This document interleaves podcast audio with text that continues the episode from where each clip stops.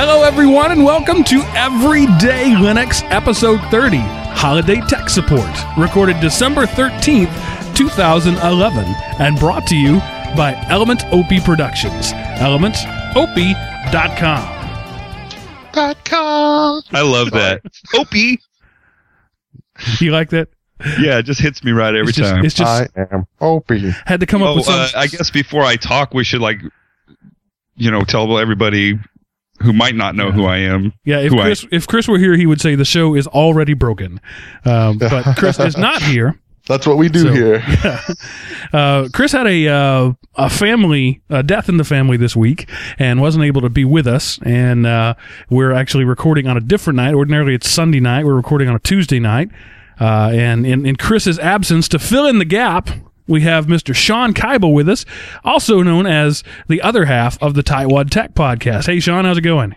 It's good. It's good. It's uh, it's nice to be here with you guys. I'm looking forward to it, and uh, I appreciate the fact that you chose a topic that I could maybe actually chime in on. Yeah, because you have absolutely no Linux cred to bring to the table. Right. table. I don't. Not at all. Um, yes, slightly I mean, than unless it's i i unless you count like using Puppy Linux to you know get in and uh, you know rework the partitions on a disk or something. I mean, I use it as a tool. just a just a, a bit of network trivia. Uh, Sean was the original impetus, the original idea for uh, Everyday Linux. I was going to convince him to put Linux on a laptop, and because he had no experience with it, and I would coach him through it. He would be the noob, and I would be the guide, and we would go that way. But he was too scared to do it. So we ended up having to go a different direction with the show, and that different direction includes Mr. Aaron Butler, the former fat guy. Hey, Aaron, how's it going? Hello, everyone. Broadcasting to you live from Casa de Butler in beautiful downtown, slightly western Marietta, Georgia. And of course, the Gooey Kid. The show wouldn't be the show without a little Gooey. Uh, hello, Seth. Hey, Mark. Hello, everybody, and welcome aboard, Sean.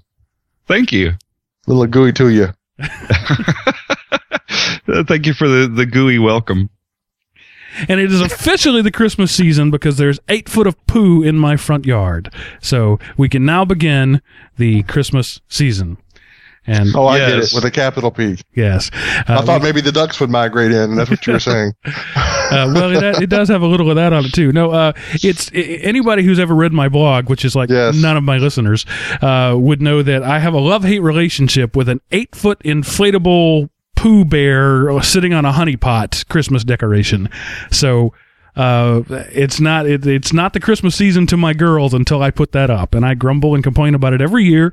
But I do it because I love them, even though I hate it. And today, while I was at work, my wife did it. Um, this uh uh she I, I I don't know why she decided to maybe to spare me the pain I'm not sure but I came home today and my yard was full of poo so it is now officially the Christmas season Well, you know, Mark, I know a guy. a guy who can take care of that for me He can make them an offer he can't refuse. it was a run by scissoring um, Okay. uh, I, one other bit of exciting news that is almost tangentially related to this show. As of uh, a couple hours ago today, well, about five hours ago today, uh, Element OP has an Android app. Woohoo! Say, what? wow, really? You guys don't read your Twitter or Google Plus streams, huh? No, I don't. Yes, no. um, Uh, well, uh, no, actually, I didn't today. I was really busy today, though. So fill me in. We have a Google Plus app, and uh, the iPhone app is pending. It- You mean Android app? You mean? uh, what did I say? Google, Google Plus. Yeah, I'm sorry. We have an Android app, yes, and the iPhone app is pending. It, it should be a few days uh, to get through the approval process, and then we'll have, and, and we could even do a Windows Phone app. I haven't decided if I'm going to do that yet. Um, It's got zero plus downloads in the market. and now it has one. No, it actually, on my metrics, I'm showing four people. So you'd make you, you you're number five. Uh, but yeah, there's a service called Conduit.com uh, that makes uh, they have an app creation platform. So basically, they're already in with everybody, and they already know all the rules, and you just kind of uh, drop in, drag and drop your feeds and stuff. and I saw that as a result of uh, Bjorn Barent, a friend of ours from the Tightwad Tech podcast. Uh, he has a had an app that he uh, advertised, and I went and checked it out and saw that who it was made by, and uh, thought, hey, I'll give it a try. And it's absolutely free. There are no ads. Um, they do gather aggregated uh, marketing information, but everybody does that. So it it, uh, it tracks your location in general terms. I think uh, like cell tower location, not down to your house location. Um, so that's how they're making their money there. The company, conduit.com, kind of has a bad relation, uh, uh, reputation because they got their start making toolbars. And everybody hates Oh. toolbars. Uh, but Except my grandmother. who likes all the toolbars that you can find. We'll talk about that later on. Um, but uh, so if you uh, uh, have heard of those or, or you have you know maybe spent some time in your life cleaning up uh, conduit.com stuff this is a different uh, branch of the company same company but as far as i can and i did a lot of research because i wasn't going to do anything um, that was wasn't uh, up and up at all. Um, and they, everything checks out and they even they have a pledge on their website. I mean it's like in in legalese that says we will not uh, load any spyware or any backdoor stuff and we will not track anything other than the aggregated uh, non-specific uh, anonymous data. Uh, Well, I'm, I'm actually That they sitting sell to here the looking at CIA. it.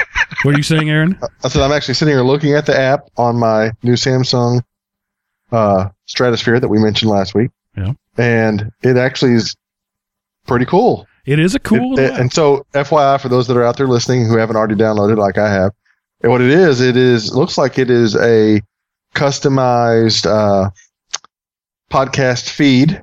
I, I've got five little speakers here, and I I clicked on one little workout because that's mine, and it gives me a little logo with a little blurb, and then it has a listing of my podcast in reverse order, chronological order. I can click on number twenty four right there, uh, snake oil and uh, Pixie pixie dust. dust, and it looks like it's trying to play. And Yep. I'm turning up my volume. There it is, right there. Oh, look at that! I'm okay. I'm downloading it right now. and How uh, geeky is this? We all sit around. It's got the download. details right there. It's awesome. Now, the, you will notice if you scroll down to the bottom, there's a typo on the page. That's a typo in their template that I can't change. It says "written by" with two T's, or no, writer is what it is. Yeah, the uh, the podcast writer with two T's um, instead of written would be with two T's. Well, I'll have to say something, Mark. That's that's pretty slick for a little free app that they gave you. Yeah, it is. Uh, it is pretty impressive, and, and I can do more. Uh, you can add RSS feeds to it. You can add photo blogs. It can tie into uh, existing. Like if you've got a, a a Facebook photo feed, it can do that. And every time you add something, it goes up. Uh, I even put the call us thing there. So the the five five nine I am OP. You click that button, I and your phone will dial it automatically. You can send us an email straight from the app. Man, that is Wow. cool. I'm It's loving it. right. Yeah, and the other cool thing about it is um, that my name's on it. yeah, That's really cool. 'Cause I've never had my name on an app before. And so uh, right now, the only way for uh, iPhone users, well, uh, those with iPhone 5 can can do it now, but uh, the only way for iPhone users to get our stuff is to sync it to iTunes. So they have to subscribe to it on their PC, then go sync it, and then they get it. But when this app is approved, uh, they'll be able to just click the button and on demand as soon as a new show comes out. Um, get, play the stuff. And so that's that's one of the reasons I'm paying the hundred dollars that Apple demands to be a developer uh, to submit apps. Android it was twenty five dollars. Windows it's free. you don't have to do anything. They're like, please, please just submit apps. We need apps for our platform. Yeah. So, um, I, um, one quick thing. So, is this is this going? to Are you going to have this downloadable um, from the website? Uh, I could do that. I could put a QR code up there. Sure. That'd be cool. Um, and then the other thing, I, I and this is just maybe I shouldn't even mention this on the air live with everybody in the world listening. I don't see the hot route on there. Uh, well, there's a reason for that. yeah. The, You the want hot- to tell them, Mark? the hot route at this point is on hiatus. Um, Okay. pending uh, finding new hosts. All three of our hosts punked out and decided they weren't going to do it anymore. Um, they took their dollies and went home. Okay. And uh, Yeah. I would bummer. I would say that to their face, so I don't feel bad about saying it here. Well, you know what? The thing is, is I, I, as I know, as I'm, you know, 30, 30 plus episodes into it on this show, or 30, you know, 28, whatever. I don't know how many shows I've been on. 25 on my own show, you know, couple here and there. It, it and obviously you and Sean know this more than anybody that, from Element OP. Um, it's it's a commitment and it's work. Right. It's not all fun and games. No, it's not just uh you don't just get on and talk for thirty minutes, you know, and then suddenly have you know thousands of people following you and you quit your day job. It's it's work. As fun as it is, it's still work. Right. Right. And uh, you made a good point too. Is it takes time to develop an audience. Yeah, So and I think that was it. They just weren't willing to wait. They put out uh, what was it, uh, twelve or thirteen episodes, and they didn't get millions of fans right away, and so they were they were done. Yeah. Right. But we're not giving up on the show. Uh, we we have another host in mind. We're looking for a co-host. So uh, if you're interested in, in doing a sports uh, podcast, uh, let us know. I know somebody that would be fantastic if he would commit to the time, but I don't know that he has the time. But he would be fantastic. You would love him. That that's usually the problem is is time commitment. And I think you know we all know that, right? Uh, especially uh, we've kind of gone through that with periodic tables, trying to match up schedules with busy people who work and have Yes. families and everything else can be quite a challenge. But the beautiful thing about this app is uh, when when it comes back on, I simply go in there, uh, add it to the feed, and send out an update. You'll update your app, and it'll be there. So That's awesome. uh, if you if you're interested in making an app for any reason, it's absolutely free. And from for the best of my um, research, was completely on the up and up. Uh, and that's uh, uh, conduit.com. So a little free plug there for them. I um this is kind of a, a one. mi- I probably could mention this Wednesday night more, but since it's kind of tech related, also, you know, last week on the show I talked about my new phone, the Samsung Stratosphere, Stratosphere that I got. Sean, I got a new phone. I don't know if you've heard that episode yet, but uh, it's, Oh, and no. it's my it's my first my first 4G phone. Um, Okay. and it's got um I get like 20 25 meg down on it and uh I went out to go Thursday night I finally get my leg rehabbed I went out to go do a couple of miles um and I walked out I had my headphones on I actually was kind of back to my normal status thing but I hadn't downloaded a podcast yet and I walked out to the end of the driveway and I was like well I'll just grab it right now elementop.com click download one two three four five play Nice. so I downloaded the uh, whatever the last element, of, um, the last uh, Tightwad Tech episode, um, however many megs that was, Mark. You know, in about four or five seconds as I'm walking down the sidewalk, and then took off running down the sidewalk. So that was kind of cool That is that is very cool. because I still haven't paid nine dollars for DoggCatcher or whatever it's called. So I don't have a real podcasting app on my phone still. So Yeah, well, and you were doing it right off the website, uh, which Yeah. said. yeah, and so I actually just clicked on it right on the website and downloaded the MP3 and then played it. yeah, because of the because Flash is supported on Android, you can do that. But now, uh, uh, app uh, uh, iPhone users and uh, Windows users and even BlackBerry users, I can I could submit an app to the BlackBerry store too. But I don't think those five people really care. Well, you know, this kind of leads into a topic I had put in the Linux news section about HP finally decided to release the WebOS as open source after they Mhm. destroyed it. So, uh, can you do a WebOS app? Um, not that I know of. Is uh, as, at this point, my understanding is they don't have a store. Like that was one of the things that they let go. Um, so I'm not really sure how that's going to work. But So it's pretty exciting news though, the way they're talking about doing it. Yeah, I like the idea of it being open sourced, and uh, they've created uh, like a council or a, a foundation. I forget what they call it, uh, but uh, they've uh, created a, a governing body uh, to uh, oversee it. So I hope I hope that's a very good thing. And yeah, I hope, you know, I'm hoping they're not going to do like they did their desktop. You know, they they used to be the largest desktop manufacturer in the world until they decided they didn't like that title and they announced they were killing the desktop division and then they said, "No, not really. We're still going to do it. Please buy desktops from us again."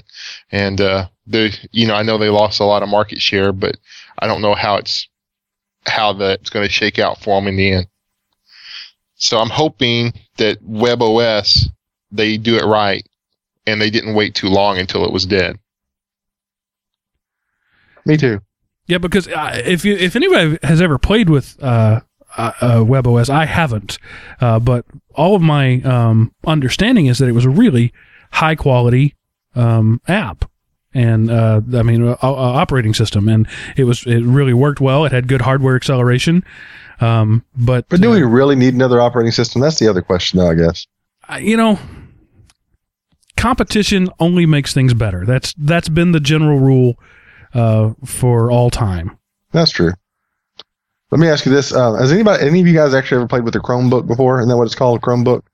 No, I, I've been trying to get my hands on one, but I haven't. I would love to play with one of those things. You know, it boots up in like from from off in like seven seconds, seven to ten seconds. Um, well, that's kind of like that uh, Asus transformer, right, Mark? I mean, that thing gets up pretty quick. Yeah, I love. Well, that's pure Android, so it does what an Android does. But yeah, I like that a lot. Yeah, I, right. I, I, heard, I heard y'all talking about that on the show. Um, and I was actually thought about that when you said, but you were saying like 45 seconds, which is still really fast. Right. But you know, a 10 second boot up is like bringing your laptop back from being asleep almost, you know.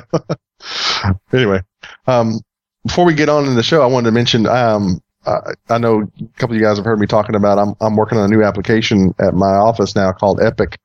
It's the most well respected, largest, uh, healthcare integrated inpatient, outpatient, patient billing system that exists. It's a pretty phenomenal product, and it's built on a Unix database. Uh, it's called their their version is called Cache, and one of my really good friends from work is has been slated to be one of our Cache DBs, and so he went to Wisconsin for three days training, um, and came back and was telling me all about it, and it's pretty phenomenal. Um, you know, Linux humble roots in Unix, of course, obviously um, that's what it's based on, but it, it was just incredible what this database can do, what this platform they've built can do, and and just made me again. Uh, you know, it's not like everywhere I look now is Linux slash Unix, you know, jumping out at me now that I'm a little more aware of it. Uh, and I didn't even realize when I first signed on to the application that it was a, a Unix based system. And, uh, so anyway, obviously, I, since the command line Godfather's not here, I won't talk to about to him about the command line stuff that my friend's been doing. Um, but uh, I just thought I'd throw that out there that uh, we we have yet another gigantic application that we're installing that's based on the the granddaddy of Linux uh, at my office. It's a hundred and eighty million dollar project we're doing. Just FYI. Wow. Wow, so, that's a lot of money. Yeah. Can I have some? Sure. we're, we're, still we're still hiring. Just got a few positions open. I got Mark's and Seth's resume, and uh, I got my friend Thomas and Ken. I'm trying to get all my friends hired on there. we'll just one move Element OP on down there to uh, what is it, Atlanta? Yep, that'd be great. Yeah, Element OP north, I guess. They're slightly north of, of, of, us. So how about we do something Linux related, maybe? Nah, sure. Nah, not this show. Uh, we have a Linux related title. Isn't that enough? Yeah. That's funny. So we already mentioned the uh, WebOS uh, in the news. Uh, Seth, what's this other one? Predictions for 2012. I love predictions because they're always wrong, and that's great. Yes. Uh, Linux Insider, which is a website I go to whenever I want to come up with some news stories. Uh, there's an article top five Linux predictions for 2012 and subtitled the last year of human existence on Earth. Uh, you know, with the Mayans and all that. So, uh, anyway, prediction one, Linux cloud domination will grow, which, you know, basically the internet runs on Linux. Um, Microsoft has IIS and it's okay, but Apache, uh, is the name in backend server management for, uh, or I should say backend web applications. And like the Amazon cloud is based on Linux. So, uh, Linux cloud domination will can, will grow. So even though people think they don't see Linux in front of them, like, you know, every time they go to a computer at work, they see a Windows logo. They don't necessarily see the Linux that's running the backend system. So, uh, prediction number two, Linux cloud dominance will be most prevalent in platform as a service, which that's another one of those cloud internet let's make money models. And so that way you're not buying software. You're like you're invested with a company and you're running their platform from like uh, front to back. Uh, prediction number three android strikes back. Um, if you followed any type of computer news this year apple has filed lawsuit after lawsuit against hardware and software manufacturers blocking the sale of android devices and trying to. Um, and the prediction is next year that this kind of goes back against Apple. And there's already one case in Australia where Samsung won the right to sell the Galaxy Tab because Australia or Apple had seeked to block Samsung from selling it, claiming it was like um, it was just basically an i. It looked exactly like an iPad, and I don't remember the term for that, but uh, it was like um, do you do you know what that term's called, Mark? I I can't remember. I'm sorry, I wasn't paying attention. What were you saying? Oh, uh, no, you know, Apple. Hello, Leo Laporte. I have to be honest with you. honest. Uh, I just he's got the email from the uh, iTunes App Store about submitting, uh, f- finishing the approval, and that's actually what I was doing. So I Oh, have to be honest, I was not paying Linux attention news. at all. Breaking Linux news: The uh, Element OP podcast app is submitted for iPad and is one step closer to approval. Yeah. so, uh, but no, what is it called? Whenever, like, you know, Apple has um, they they've sued in a lot of different countries to block the sale of like Stupid? Samsung's That's Galaxy. Tab and other things, claiming that it looks too much like an iPad, basically. yeah. Um, Intellectual- Anyway, in Australia, in Samsung won the case, and so they're able to sell it in time for the Christmas season. Okay. Um, So- anyway, They, go ahead. they probably uh, showed prior art. I think is maybe what you were looking for, where you where you show that it existed before you quote unquote trademarked it, and that was probably their argument for their. Yeah, But yeah, Uh, I, I do remember that it was like, hey, this looks just like our product, so you can't sell it. Okay, that's Yeah. kind of ridiculous, but okay. Yeah, it'd be like Um, Chevy going to Ford and saying, uh, "You have four wheels and doors and Yeah. an engine." Now that I have a Honda CRV, every car out there looks just like it. Right. I mean, the the the Infiniti looks just like it. The Lexus looks just like it. It's, I mean, it's, it's rubber stamp time And- for the midsize uh, SUV vehicle. And Australia is not exactly known for being um, a far right conservative uh, political climate. So if if they were shot down there in that pr- pretty liberal uh, um, legal structure, I, I don't think they have much of a chance anywhere else. Right. So yeah, you know, it's like Apple. Everything they did is kind of just kind of be short term, and I guess they're just it's kind of a fear factor, kind of. You know, they're like basically the mob selling protection uh, racket is kind of how I view Apple and all of the stuff they're doing. Um, uh, prediction number four: Linux gets its license to drive. Linux in the automobile, such a um, very similar to the Microsoft Sync, um, and like desktop or not desktop, uh, GPS and all of that integrated system in your car. And prediction number five is the Linux desktop must die, which basically saying it's going to lounge around doing nothing much like it's done all the time. so those are the five predictions. I don't really like the last one, but all the rest are pretty good. Yeah. Uh, so these were predictions that uh, the interesting thing about predictions is who, uh, what's what's the risk, right? You can say anything. Right. And um, so Linux desktop must die. What what do you think that means? That they're taking over the world, or or what does that even mean? Well, yeah, you know, that was just kind of the prediction blurb. It was talking about how, you know, the Linux desktop, it, there's always been the, it's the next big thing, it's the next big thing, and it's never materialized. And then you have things like Ubuntu with their Unity, they've kind of abandoned the desktop and went to, uh, and are looking for a more mobile interface. Uh, Android is, you know, it's based on Linux, and as much as we love to bash Apple, the um, Mac OS and iOS that's based on Linux and that's designed for mobile devices. And so it's, it's just talking about how the Linux desktop is just kind of there and it just kind of languishes about thrashing without a real purpose or direction. And it's going to continue to do that. Well, bless whoever's sneezing their head off there. Whoever's that was my wife. All the way across the I, house. I'm not going to say my statement now. Um, okay, so are we done with that? I, I like the idea that that um, the a Linux centric article would also allow for the possibility that Linux is going to die. But uh, I, you know, I think we the Linux community seems to be happy with that one percent. You know, they're fine with that. They're happy being one percent of the market, and it's almost like a badge of nerd honor. I, I was Right. wondering about, you know, we used to have a, I used to go to a church in Bastrop that was, that we rented a building and the, the interior walls of the building were chicken wire still, you know, it wasn't finished out. We were almost proud of our humble building. it's almost like, you know, we could have, we could have afforded to actually build a, bed, a building and, at, at- and they eventually did years later, but, um, it's just kind of like the, the, it's like a badge of honor, like you're talking about that I use Linux, you know, it's only 1% of the people use that. It's, Right. it's super cl- click, uh, clicky and only only only the cool know about it. Ninety nine percent of people are too stupid to use Linux. So Right? If you, yeah, exactly.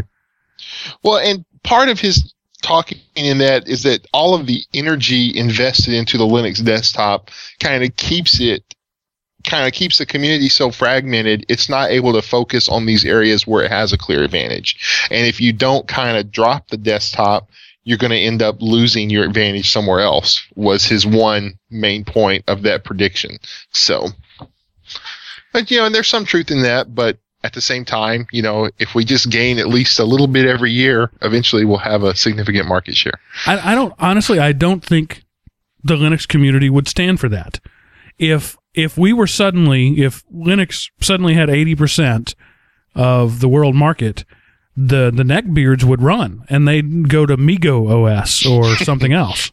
Right.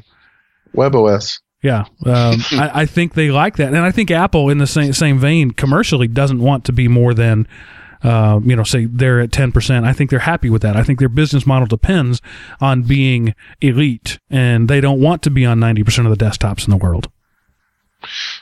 Probably not, but yeah, I'm. I don't know.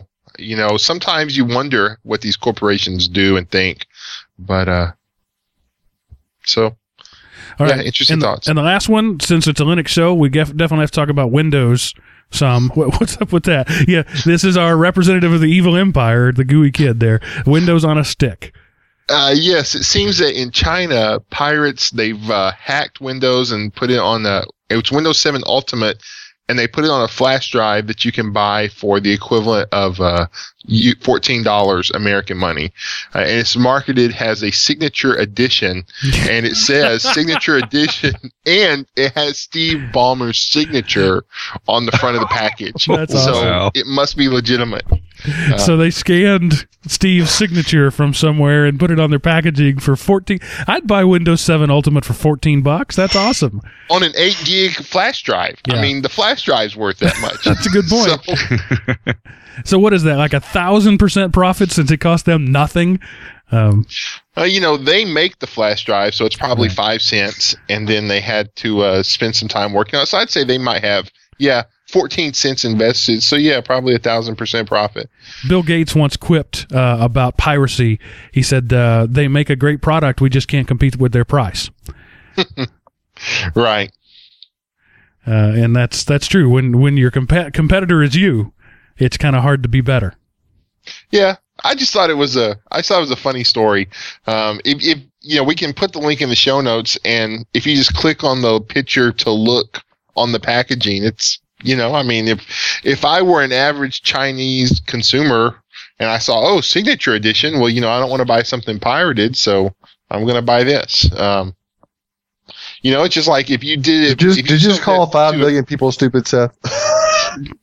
hey, I know people I know would think that was legitimate. You know, oh, signature edition. So, you know, Yeah. You're, What, you're, you're right. what's interesting about that is uh, I wonder if it passes validation or if anybody cares if it passes validation. well, I wonder if they, um, you know, because it could just be like one of the release candidates that they just went in and turned off the automatic, uh, you know, because they don't, those are only valid for so long. They might have just turned it off, or they could somebody could be uh, like a TechNet member and just burn that on there, and it might even have a product key in it. So. well, but surely that product key would get invalidated pretty quickly. Well, well, you in- would think so. interestingly, my machine that we're talking on right now, my Skype machine uh, that I paid for uh, Windows on, came up the other day and told me you're not valid uh, after uh, almost a year of using it. It just said, uh, "Yeah, you failed the genuine validation." It gave me a red background and said, uh, uh, "I think it was going to reboot in every 30 minutes or something like that." Um, and so clearly, they they can't even do things right, let alone track down people who do it wrong. Yes, right. Yeah, my friend Josh I think, and he's not probably listening. He'll probably hear this podcast and call me on it if I'm wrong. I think he's still running like a, a pirated version of uh, Windows 64 bit from like four years ago. you know, there, he hasn't had any problems with it. It's he, he. There's a couple of little things he can't do, but uh, he had got it on. Was like a beta test version, something another that's still running strong. You know, the whole validation process just uh, is not as effective as as maybe as I think it should be. Yeah. Okay, so moving on, we're this show is not going to necessarily be Linux centric, uh, but it's an issue that I think everybody who listens to this show on a regular basis has to deal with. We are all the tech support for our families. I mean, if you're a Linux nerd, you're tech support. That's just sort of a given. If you're even interested in Linux, you're probably more tech savvy than than everybody around you. Uh, see, it's that 1% thing. You're better than 99% of everybody else because you use Linux. So, t- uh, today, tonight, this week, we're just going to talk about uh, some tips, some things that you need to do when you go home to grandma's house while she's uh, making you turkey and dressing or whatever you have at your house for Thanksgiving. Uh, what are you going to, or for Christmas, I mean, what are you going to be doing? Uh, for her, because I know there are people I go to, they literally have a list. It's on paper on their desk, and they work on it all year long and uh, it's not just computer stuff, but it's like stuff they can't reach because I'm tall. And so I'll walk in the door and they're like, that light bulb is burned out and that light bulb is burned out. And, that, and so they're playing with my kids while they put me to work. You guys have any serious, similar experiences? Well, yeah. Oh, yeah. I, I have to work on my mom's computer every time I go home. Right. Uh, not- too long ago, I actually went, had to totally do a, this is for you, Chris, nuke and pave, uh, of her machine. She's, she's got a seven year old Dell she's running. And, uh, yeah, so that's, that's typical. Sometimes I even get farmed out while I'm there. Hey, Aaron, while you're here. yeah, go down the street to my neighbor's house. exactly. That's funny. So we're going to talk about some of the things that that you should be doing, or that you will be doing, or or just some things to look out. And um, this uh, first thing, no matter what OS you're running, whether it's uh, Windows or Linux or uh, Mac OS or uh, uh, Web OS or or anything, update. Why is it people don't update? That little blinking update box will flash for 394 days straight, and I don't care. Um, so uh, you're going to run updates. Any other comments on that? No, you know, there used to be a time where if you installed like Windows updates, it was a crapshoot on whether your system would work after you rebooted because they, I don't know what they were thinking over there, but they were not good at testing their updates. But that is pretty much, you still occasionally that will happen, but that is by and large a thing of the past. And you don't need to be afraid of your OS updates. Well, and that's not really, that's not, just unheard of in Linux either, where an update breaks something. right. And and unfortunately in Linux there's no rollback option. With Windows you can set a restore point or undo updates most of the time. Linux, uh, you're just done. Sorry. I think I think pretty much since XP Service Pack One, you've been pretty okay. There were some things for some, you know, like I had some software at work that that we couldn't roll Service Pack Three back in the day with XP on, you know, several years ago. But with Windows Seven and and things like that, I think it's uh it's been pretty all right. I, I just I have updates running on my all my PCs at home, and just let it run and don't even worry about it. Yeah, that's the way I set it up both at home and at work. I just set it to automatically update and reboot when needed at like three o'clock in the morning. Side note, um, Chuck, uh, everybody's heard the Chuck Norris jokes. I can't remember what they call the meme, but you know, the, you know, Chuck Norris Check Norris doesn't have a, facts. yeah, Chuck Norris facts. Thank you. Chuck Norris doesn't have a chin under his beard. He has another fist, you know, all those kind of things. Right. My favorite one, my friend has a book on them at work is Vista runs just fine on Chuck Norris's computer. I saw a great one uh, recently. Chuck Norris has Gmail. And the address is gmail at chucknorris.com. oh, that's a good one. You know, I did an online job application thing, and that was one of the questions. It was who can beat up Chuck Norris. So uh, that, That, was sounds like a fun question. company to work for then. Yeah, it, I would love to work. When the that answer is obviously Bruce Lee. well, my response was Historically. Um, my response was God said, "Let there be light." Chuck Norris said, "Say please." So I couldn't think of any other way to answer. Oh wow! So it was not only a job interview, but uh, an opportunity to burn in hell afterwards. So it's great. You know, I figure if they're the kind of company that's going to ask the question, they would love that answer. Yeah, so yeah. that's cool. Uh, so uh, the next thing, and this probably is only going to be a Windows thing, uh, is you're going to remove all the crapware, all the toolbars, all the all the viruses, all that sort of stuff. I suddenly become Jewish when you talk about that. Yeah. So, what are your uh, off the top of your head your favorite tools for crapware removal? Malwarebytes, anti-malware. Yep, Mal- malware bats is good. Um, super anti spyware is good. Ad remove programs. Uh, well, yeah, that's good for some things, not everything. Uh, Hitman is a pretty decent one. Okay, I'm not going to be linking for all these in the show notes because I'm too lazy. So uh, don't go don't go there and expect that. Use the Googles. Use the Googles. Uh, uh, what else? Um, Sean, you haven't said anything yet. Uh, yeah, uh, Malwarebytes is Yeah. usually what I use. Well, one thing I, I definitely one of the first things I do is uninstall McAfee and or Norton, whichever one Yes. Yeah. is on there. So what do you And then- put on in its place? I use Microsoft Security Essentials. I agree. It- Uh, it's free and it AVG free. Um, Microsoft Security Essentials. I, I, no, no, no. The thing is, AVG. I used AVG for years until Security Essentials came out. But since Security Essentials, Security Essentials is out now, and I can just throw that in there as part of my update package. You know, as part, I don't have to go one place. I'm done. I do it. It I don't have to think about it again. Not that I have anything against AVG. I'm, I'm sure it probably still works just as fine. But I've been using uh, MSE to use the short name for the last three or four years. And it's I did the great. same thing. I moved I, at my at my work. We moved from the paid version of AVG to Security Essentials because uh, it works and it stays out of the way. That's my favorite thing about it. It doesn't seem to to slow things down even during a scan. It's it's uh, low priority and uh, you know, and it's it's it's in Windows 8 is going to be built into the OS finally. So you won't even need anything. It's just going to be part of the OS.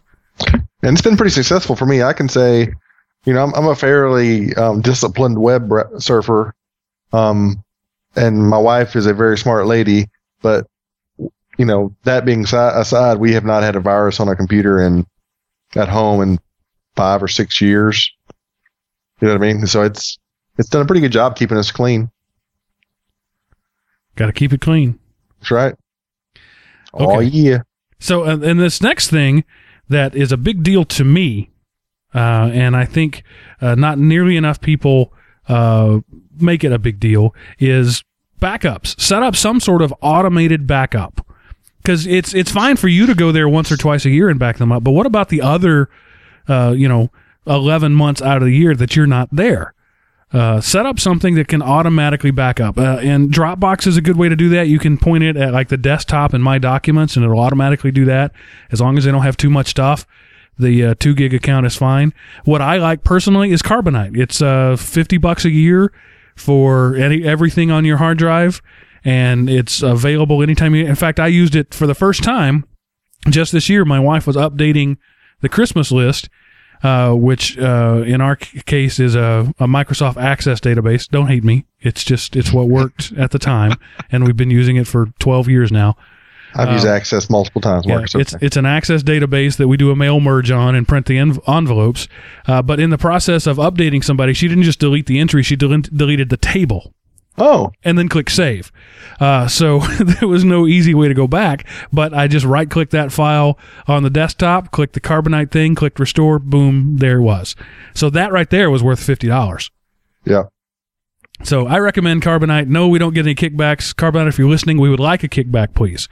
Um, another good Put one us is, on the Leo train. another good one is Mozy Online Backup. Uh, it costs about the same as Carbonite. Works about the same as I understand it. Uh, do you guys have anything else? Uh, you could do something like CrashPlan or Dervish or something, but those require more effort on the end user parts. I like things that are completely uh, automatic and they don't have to think about it. You guys have any recommendations? Um, I use Dropbox personally, um, kind of for uh, some some backup um, stuff, and also for some portability. Uh, you know, I, I've got two PCs here, and I access it when I'm out and on my phone, and so I use Dropbox to move stuff around uh, and that kind of stuff. I do my I do my big backup using the second PC, but that's um, but yeah, Dropbox has worked great for me. I've never actually used Carbonite, but uh, Dropbox has always worked great. Yeah, see, I use Dropbox for the show. Everything we do, all the raw files, uh, well, not the raw files; they're too big. But all the uh, uh, all the files that we do on the show uh, are in a Dropbox, and that's how we shift them back and forth. And I went ahead and paid for the 50 gig version because I kept running out of space. But I'm a big fan of Dropbox because it's uh, it's automatic. It can go across multiple machines, so you've got copies on multiple machines and in the cloud if you need them Exactly.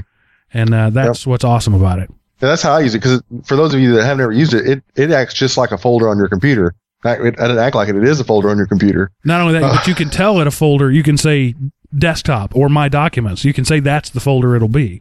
Right. So it doesn't have to even be a separate folder. Exactly. And then, so the way I use it, I have, I have uh, made it as a, a root folder. My computer, you know, sit right in my C drive, a root folder, and I have that set up in both of them. And I actually have a shortcut on the desktop, uh, and I just drag a file into it, um, and then you'll see a little blue pinwheel spinning, and then it'll turn to green after it synced it up to the server. And then by the time I can get up, unless it's a huge file, and walk from one room in my house to the other room in my house and log onto that computer and open up Dropbox on that computer, it's already on that computer. It's been synced back the other way. Yep. As long as that computer's up and running. So I don't I don't know how the service all works in the background and what, what how it all happens magically, but it's it's pretty odd and magical. But I will put a link to that in our show notes because I can get a referral link that if you use my referral, you get extra space and I get extra space. So it's a it's a win-win there. It is. Yeah, I've, I've gotten several 250 meg bump ups from that, for, even on my free account that I use. Right. I was up to almost six gigs. Uh, you start out with two, and you can go up. You can get another, I think, eight. So I think you can go up to ten.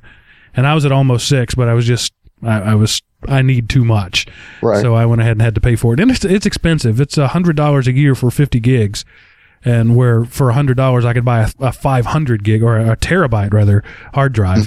No, wait, I just recently bought a three terabyte hard drive for a hundred dollars. Think about that. But I don't get the uh, off-siteness of it. Right. Side side side note.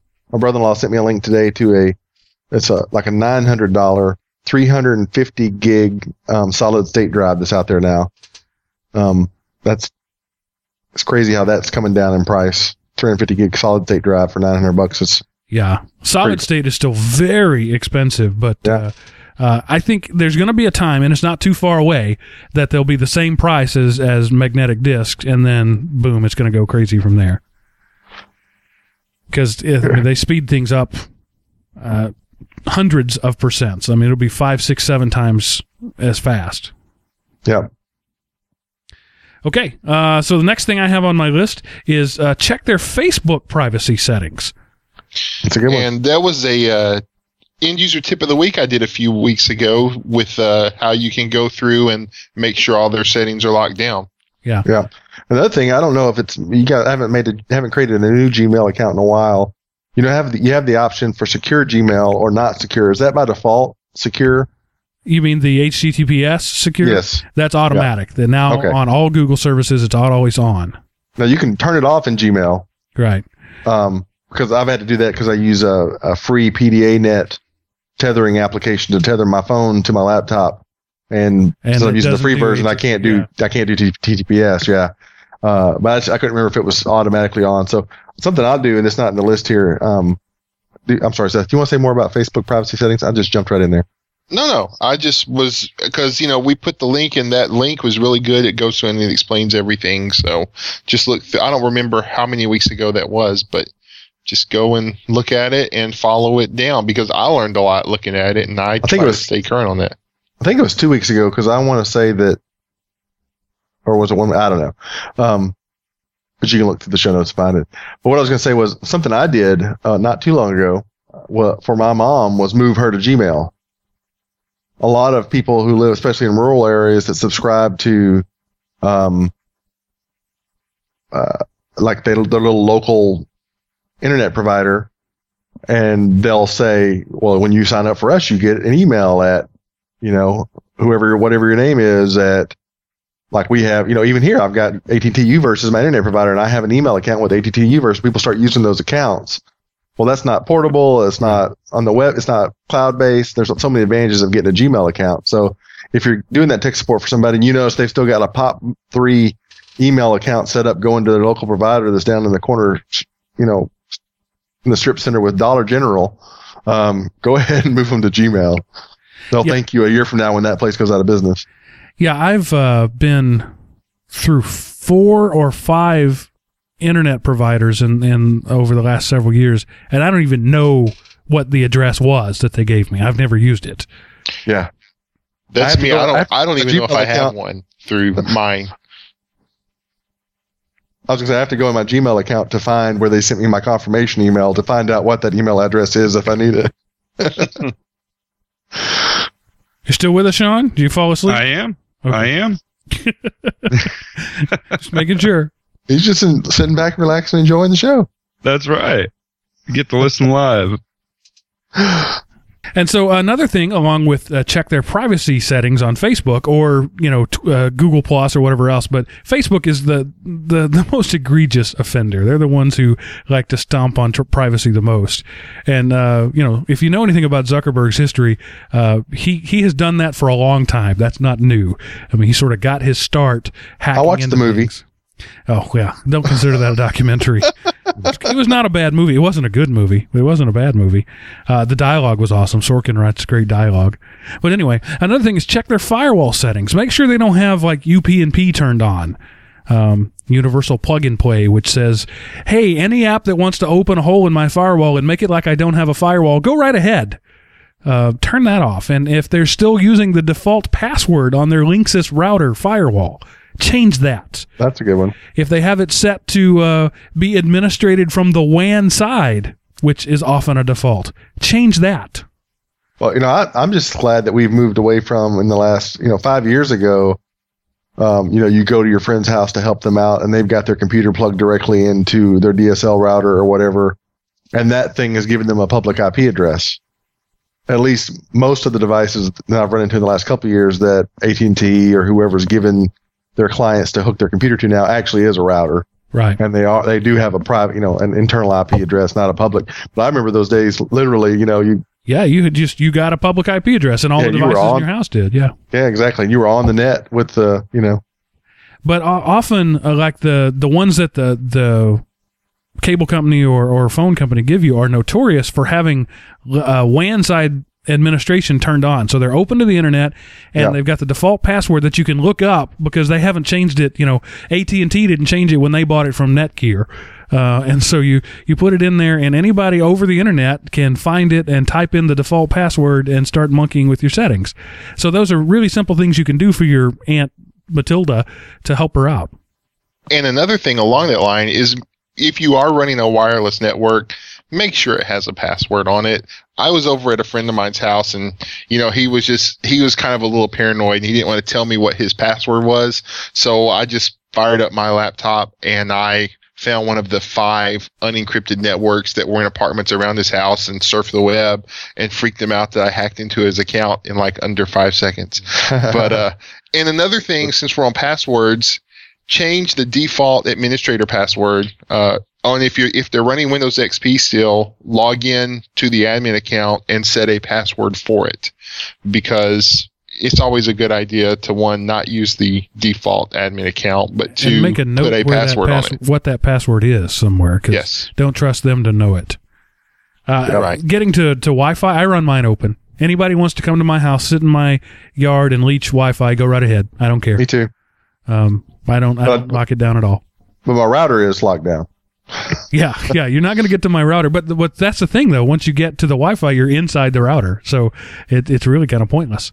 You know, Well, uh, that- I went that over to the- somebody's house and did uh, because they are they were having issues, and it turns out their wireless router got hacked because they never changed any of the default settings, and so you could not go to any security website because it changed some DNS entries. But luckily, I had my tech support on a stick, and I had the stuff that got the got the uh, Trojan, the keylogger off their computer, and then I went in and had to uh, change, reset their router and change everything. So changing the default settings is a very good Yes, thing I agree. and will save you a headache. Aaron, Well, what, I'm, say what? I was referring to, Mark, was that would just keep somebody from monkeying around with it. Um, with the router, know, like I said, they're not going to get in my computer even if they get on my network, most Yeah. likely, unless they're some kind of Uber hacker. Yeah, Um, that's kind of you know that's my thinking. I don't have default shares turned on, and I've got firewalls on each of the machines individually, um, uh, except my Linux machine. I, I'm on record as saying I don't run a firewall there. Um, but yeah, I don't worry about it. I, I figure uh, there are times where, like Seth, I'm out and would like to leech Wi-Fi for a little while. Um, so I I make that available to people, and and I don't really care. Um, you know, so far nobody has downloaded kitty porn, and and the the feds haven't come to my house yet. And if they did, you know, the burden would, of proof would be on me to prove it wasn't wasn't me that did it. Uh, but that you know, I'm okay with running that risk because I you know I I think people are basically trustworthy where I live. Yeah, I mean, I I got into my just as a as a what's the word? Just a proof of concept. Um, what when I moved into my previous residence, fired up my first Wi-Fi device there, found two or three neighbors. Um, Wi-Fi's saw that one of them was running a, a D-Link device. Uh, after it gave me an IP address, I just did the 192.168.1.1 and it took me right to their thing. I said, I wonder if they've got it still set to the default password. Yes, they do. And I, you know, I could have went in there and shut their system down and messed with them. No reason to. Didn't do it. I appreciated the free Wi-Fi until I had mine set up. But that just that got me thinking. You know, why not go ahead and change it? It's nice to not have to mess with it, but why not go ahead and change it? Yeah, that um, and of course, if you could run a Boris box, then you're you're good instead of Yes. using instead of using a, a little Linksys box. So take a Boris box over to your aunt's house and set that up. That's what mine is an old laptop, an old laptop, like a, a 266 megahertz processor laptop, sitting under my bed running IPCop. That's my firewall. Oh, let me. I, I'm I'm gonna re-break the show just a little bit. One of my coworkers um, telling a funny story the other day where his his uh, washing machine dishwasher at work at home broke, so they called the service company that they have a service contract with, and, this Russian guy came out and uh, worked on it for a little bit, and then got ready to and was packing up, and the wife said, "Aren't you going to test it?" He said, and he says. I do this all the time. It work. and she says, "Oh, okay.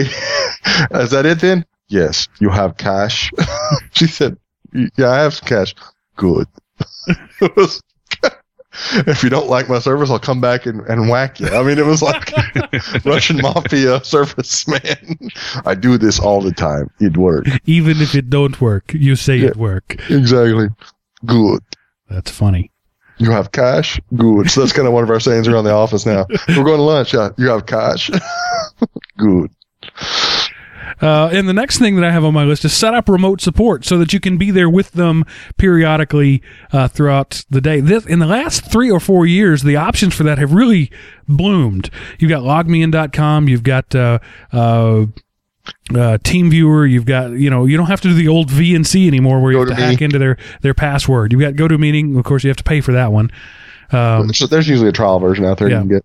uh, but you can set these people up with these things that is always on and you can always access and you don't have to tell them all right go launch this service or, or anything like that do that for these people and tell them you know every now and then i'm going to check on you so if you see your cursor moving it's not a poltergeist it's me it's a Um, marker. uh, what do you guys i like logmein.com that's my my default go to it's it's free it's easy it works really well uh, what do you guys recommend for that LogMeIn is probably the one I've used the most privately. Yeah, I use LogMeIn. Seth?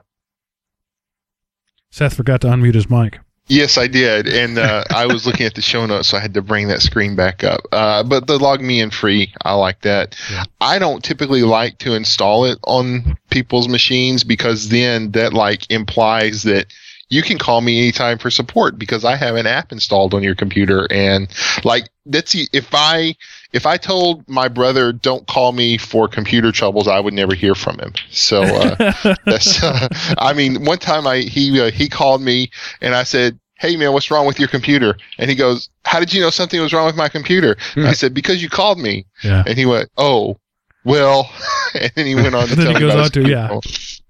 I had a guy call me the other day. Um, who, he was very honest about that. We did the little chit. chat, How, how you doing? I'm good. How's your family? Family's good. Fine. He said, uh, and then he said, "Well, I need some help, and you know that because I don't ever call you unless I need help." And then he went on with. So I appreciated his intellectual honesty in that one. Uh, Okay, so uh, install remote remote support. Uh, stop installing outdated stuff. That looks like something Seth would write.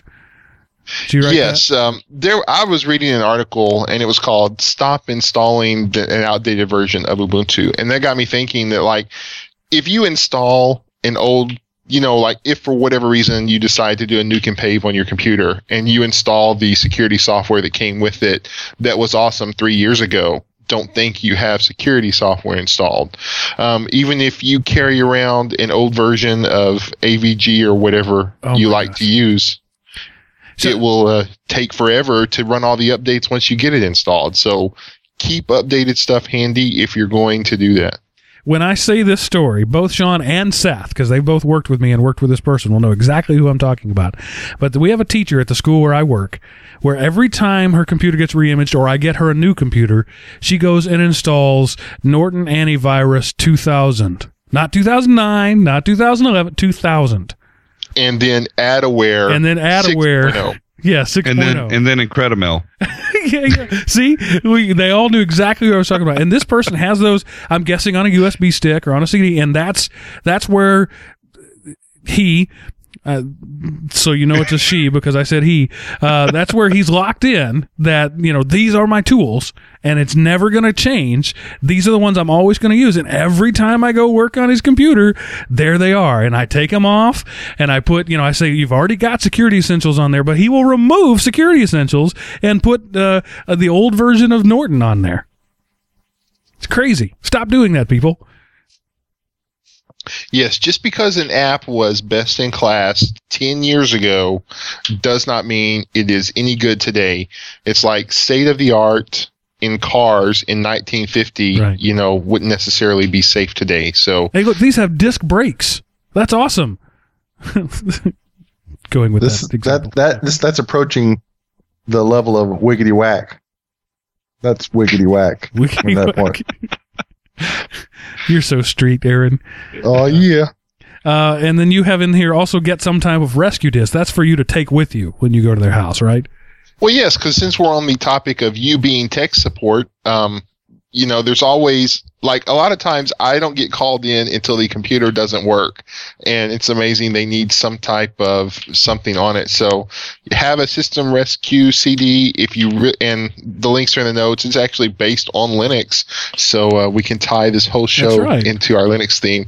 Um, and I also I recently purchased uh, SpinRite, and I have already saved computers with Yes. it. So. Uh, I keep SpinRite on uh, a USB key on my keychain, so it's literally with me everywhere I go. Um, it's one of my go-to tools, and I also have a USB uh, Ubuntu Live CD that I use for rescue purposes. Because I'm a geek, and that's how it goes.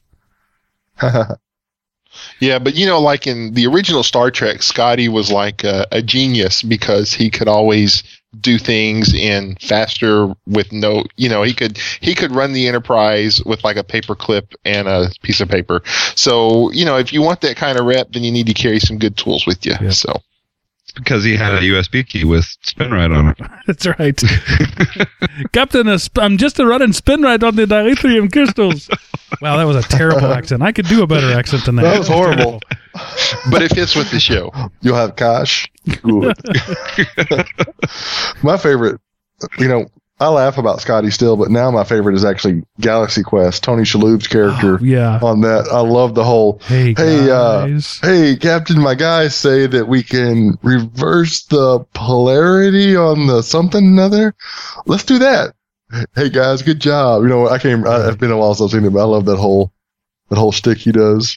Yeah, that's a great movie, Galaxy Quest. If you haven't seen it, go see it. Even if you're not a Trekkie, you'll like it. But if you're a Trekkie, you will love it. Yeah, it's awesome. you have One a of last Justin name, guy. Long's first uh, Yeah. big starring roles, actually. Just go right on through the chompers and you're there. What the heck are these? Who would build this? Uh, but my favorite part though is still that you have a last name, guy. Do I? Do I? At first, I thought he was. I thought I was a plucky comic relief. You know, whatever. Maybe, no, maybe you are the plucky. co- uh, He thought he was the guy that went down to the planet and died. Then he decided he might have been the guy that stayed on the ship and died. It's it's great. I can't. I'm, I'm not doing it justice. I'll shut up Ensign, now. Ensign Leibowitz. Exactly. And the entire bridge crew down to a planet. Yeah. Sorry. Enough of that. Okay. Uh, anything else before we move on to our tips of the week? Wee wee. like that. Add some reverb in there when you edit. Yeah, I could do that. Pigs in space. All right, so uh, Chris isn't with us, so we don't have a command line tip this week. So we'll go right to Seth and his consumer. Wait, wait, wait! I What- can what? I can take Chris's spot. Oh, you have a command. You have a Linux command line tip, really? Oh no! I was thinking regular command line. I was gonna say like C colon. There you go. Awesome. but since we're uh, yeah, I'll just shut up now.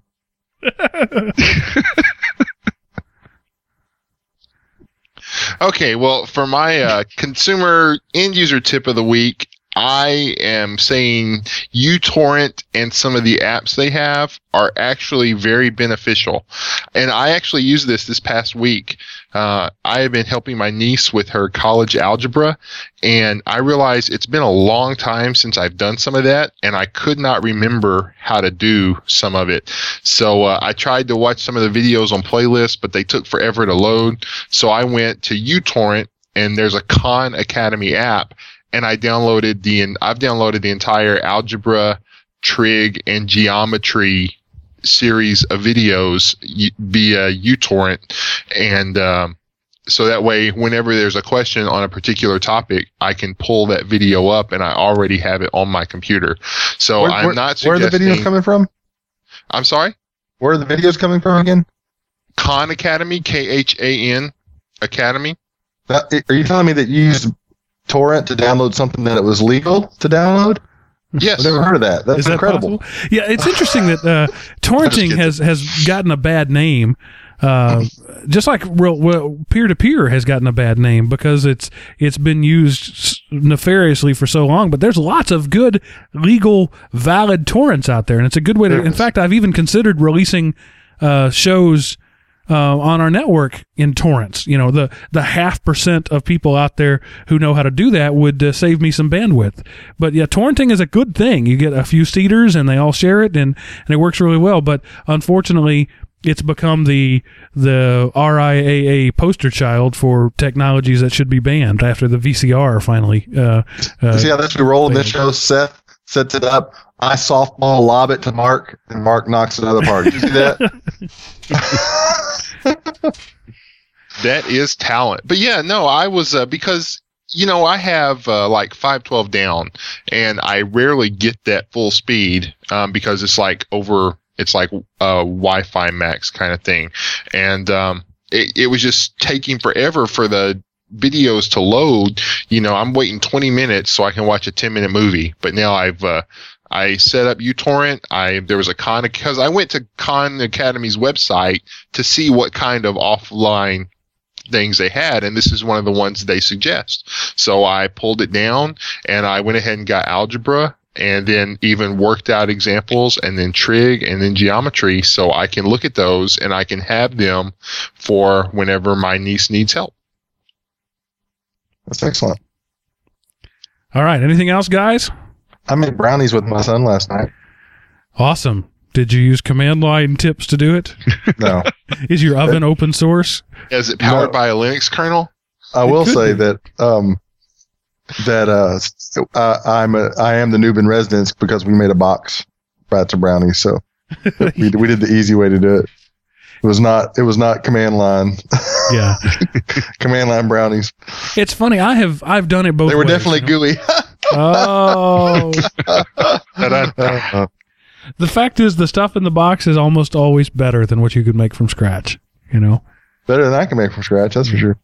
So, if you want to contact us, that was a, a rough transition, but we're we're viewing uh, running into mini series status here. So, um, if you want to contact us and let us know how you make brownies, you can do that at elementop.com, our website, the uh, where our forums are, where you can find uh, all of these jovial people, including Mr. Kybel, even though he's not a regular on the show, he is a regular there um, on the website.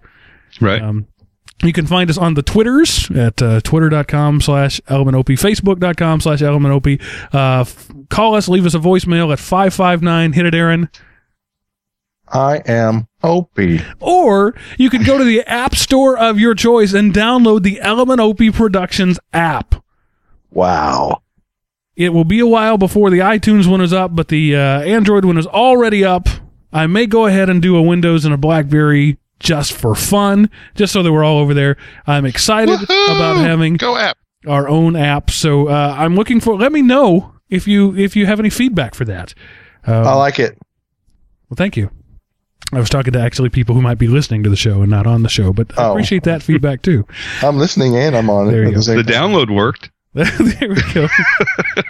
Feedback is important. Having said that, uh, it's it's kind of hard to do this show without knowing if anybody is listening or caring. So. Uh, we, we covet your feedback. Send us emails, uh, make forum posts, send us voicemails. Let us know that you're out there and that you care. We, we all just want to be loved. Yes. All right, guys, any final words before we say goodnight? Merry Christmas, everybody! God bless us, everyone. Merry. Christmas, your old savings and loan. Beautiful Bailey, Bailey, beautiful Bailey building Yeah. alone. You'll have cash. Good. It work. Don't touch. All right, and it with those bad accents, I will say that that ends this episode of Everyday Linux.